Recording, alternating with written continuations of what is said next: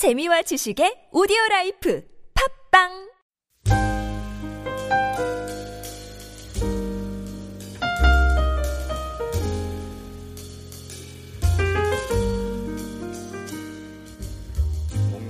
시험 실패해서 이렇게 몸이 이렇게 뚱뚱해지거나 이런 분들이 많이 있죠. 먹는 걸 실패는요, 인간이 죽는 결과를 오게 됩니다. 결국은 영적으로 죽게 되죠. 죽음이 찾아오게 되고, 어, 그리고 하나님께서 어떤 징벌을 주시냐면요. 어, 또이 타락한 인간이 계속 살지 못하도록 중앙에 있는 그 생명나무 실과를 먹지 못하게 하십니다.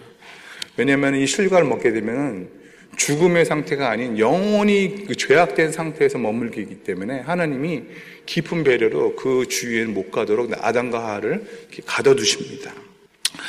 그래서 인간은 죽어야만 다시 태어날 수 있도록 하나님께서 우리에게 어떻게 보면 은혜를 주신 것입니다.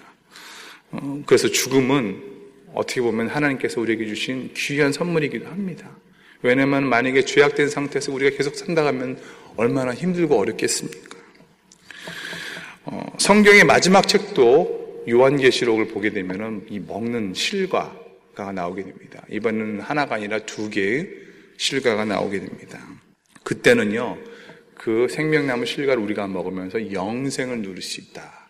요한계시록의 마지막이 바로 먹는 걸로 끝나게 됩니다.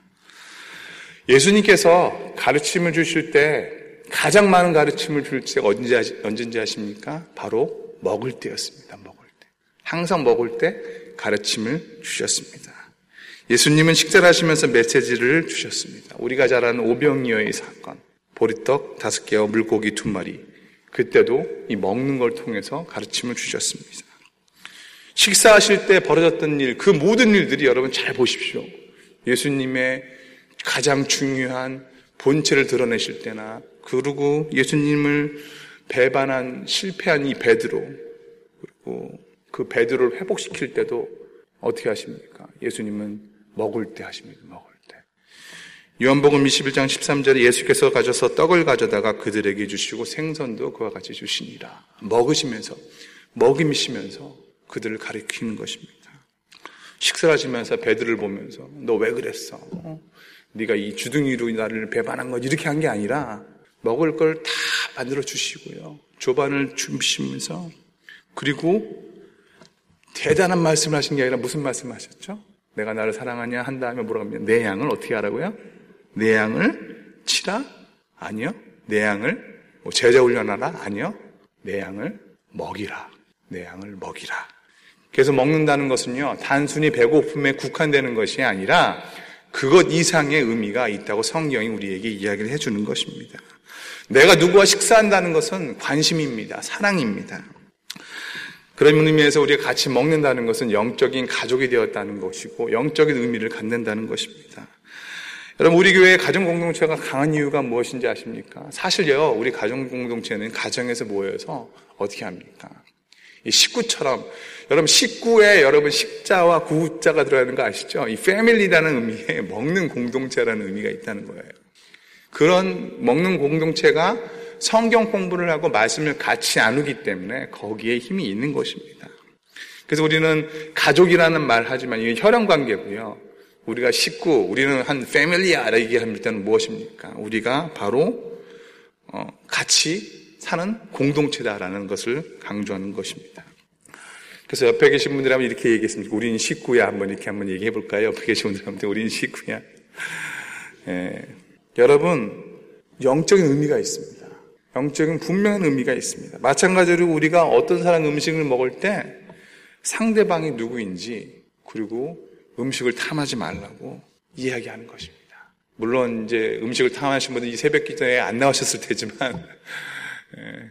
음식을 탐하지 말라고 자문 말씀이 우리에게 원칙을 어, 주십니다. 그리고요, 예수님은 항상 죄인들과 식사를 하셨습니다. 단지 어, 죄인들과 식사를 하신 게 아니라 배고픔을 면하기 위해서 한 것이 아니라 먹을 때 그들의 삶을 같이 나누시고 그들과 교제를 하신다는 깊은 의미가 있습니다.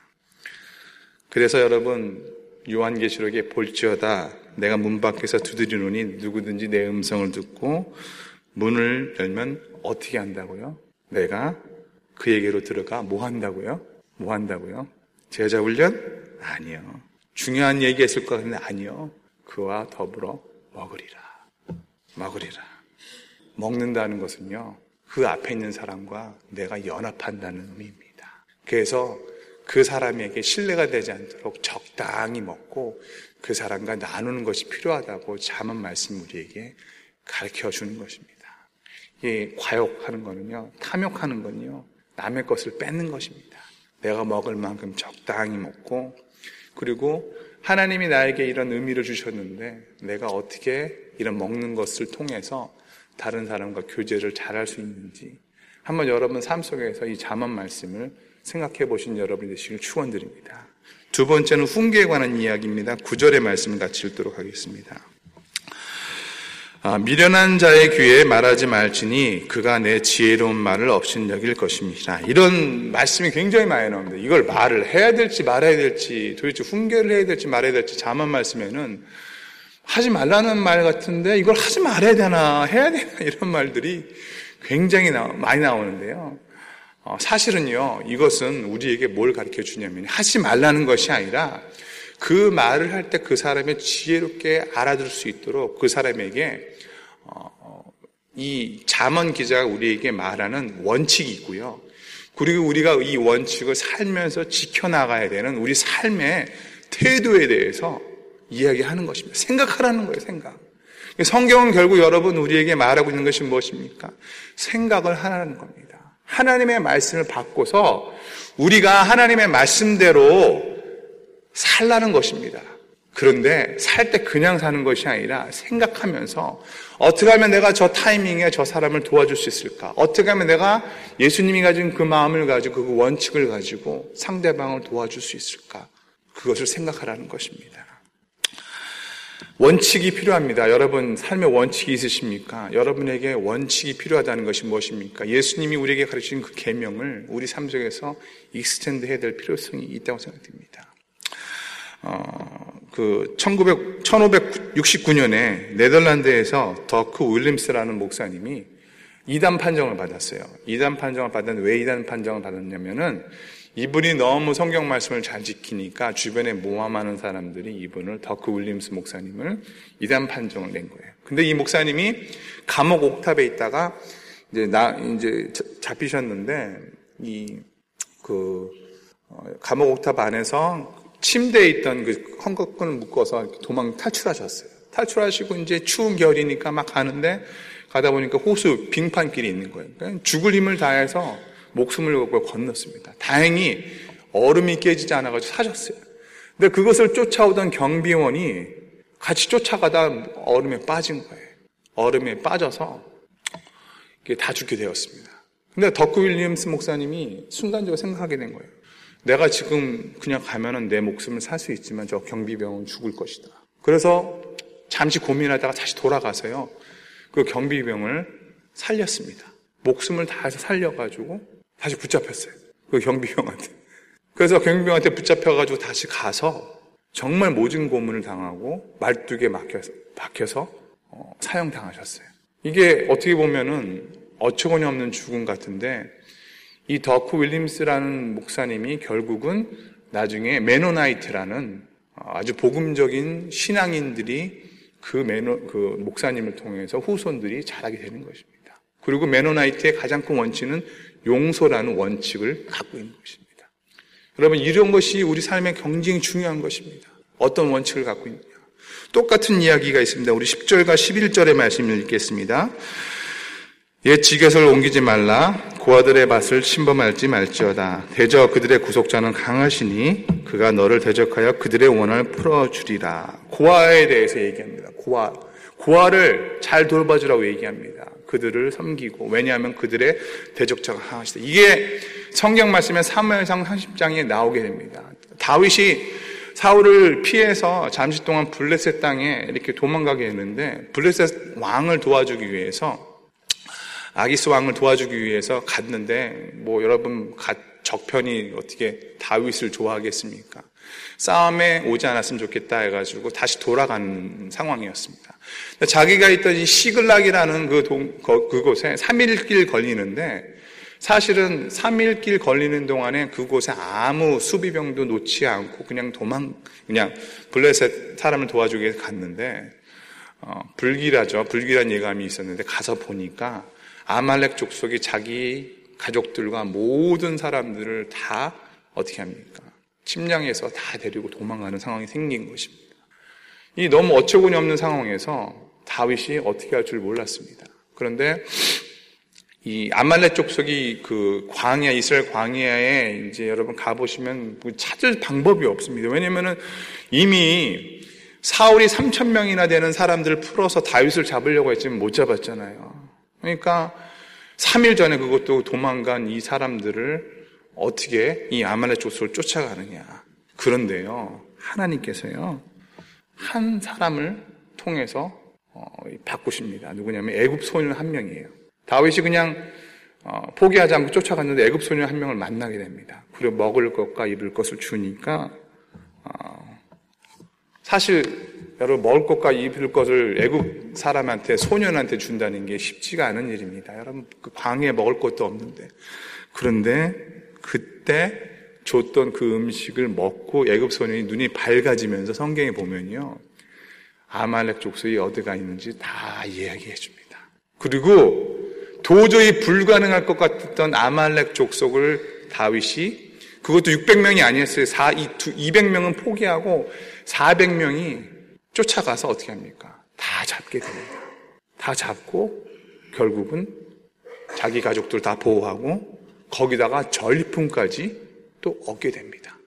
근데 그 전리품 갖고 또 싸우죠. 400명이 그걸 다 날아갔느냐, 뭐 400명 외에 200명 떨어진 사람들을 어떻게 할 것이냐 이런 그 와중에도 다윗은 원칙을 지킵니다. 그들은 우리들의 형제다. 같이 나누자 해서 600명의 같이도 전리품을 나누게 됩니다. 자, 여기 원칙이 있습니다. 전쟁에서 어떻게 합니까? 고아를 보호하는 원칙. 그리고 자기의 리더십을 통해서 사람들과 나누는 원칙. 여러분, 오늘 잠언 말씀이 바로 여러분에게 그런 생명의 원칙이 될 수 있다는 것입니다. 늘 기억하십시오.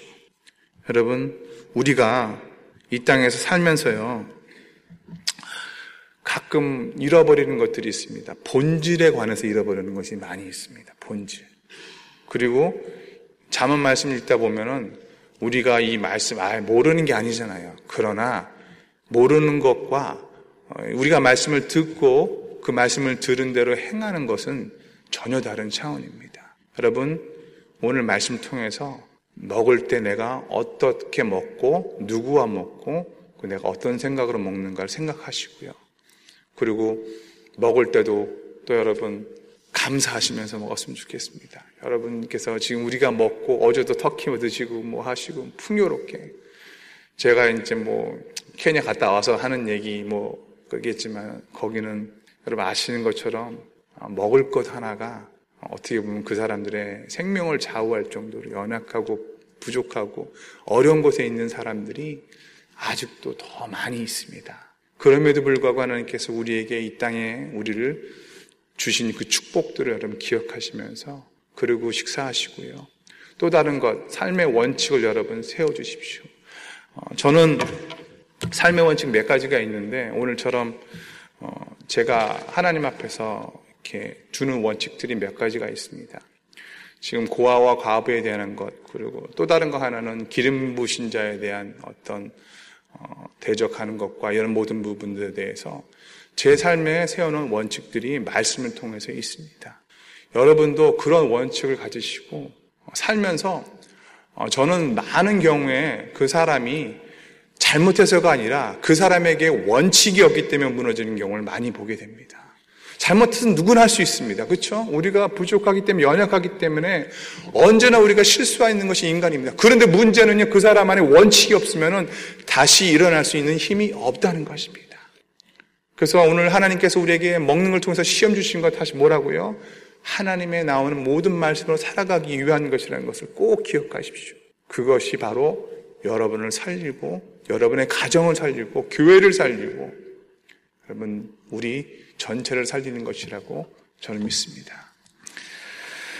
어, 제가 특별 기도 요청을 하나 받았어요. 그래서 여러분 같이 통성으로 좀 간절히 기도했으면 좋겠습니다. 이 변상래 청년이라는 분이 계신데 오늘 아침에 기도 제목을 누가 주셨는데 지금 약간 영적으로 굉장히 어려운 상태인 것 같아요. 그래서 병원에 지금 사지를 묶어놓고 있는 상황인데 어, 여러분께서 우리가 오늘 아침 새벽이지만 1분간 주여 한번 외치고 예수의 이름으로 변상래 청년 가운데 하나님의 강력한 성령의 역사 임하여서 이 청년에게 하나님 놀라운 은혜가 있게 하여 주십시오. 주여 한번 외치고 주님 앞에 기도하겠습니다.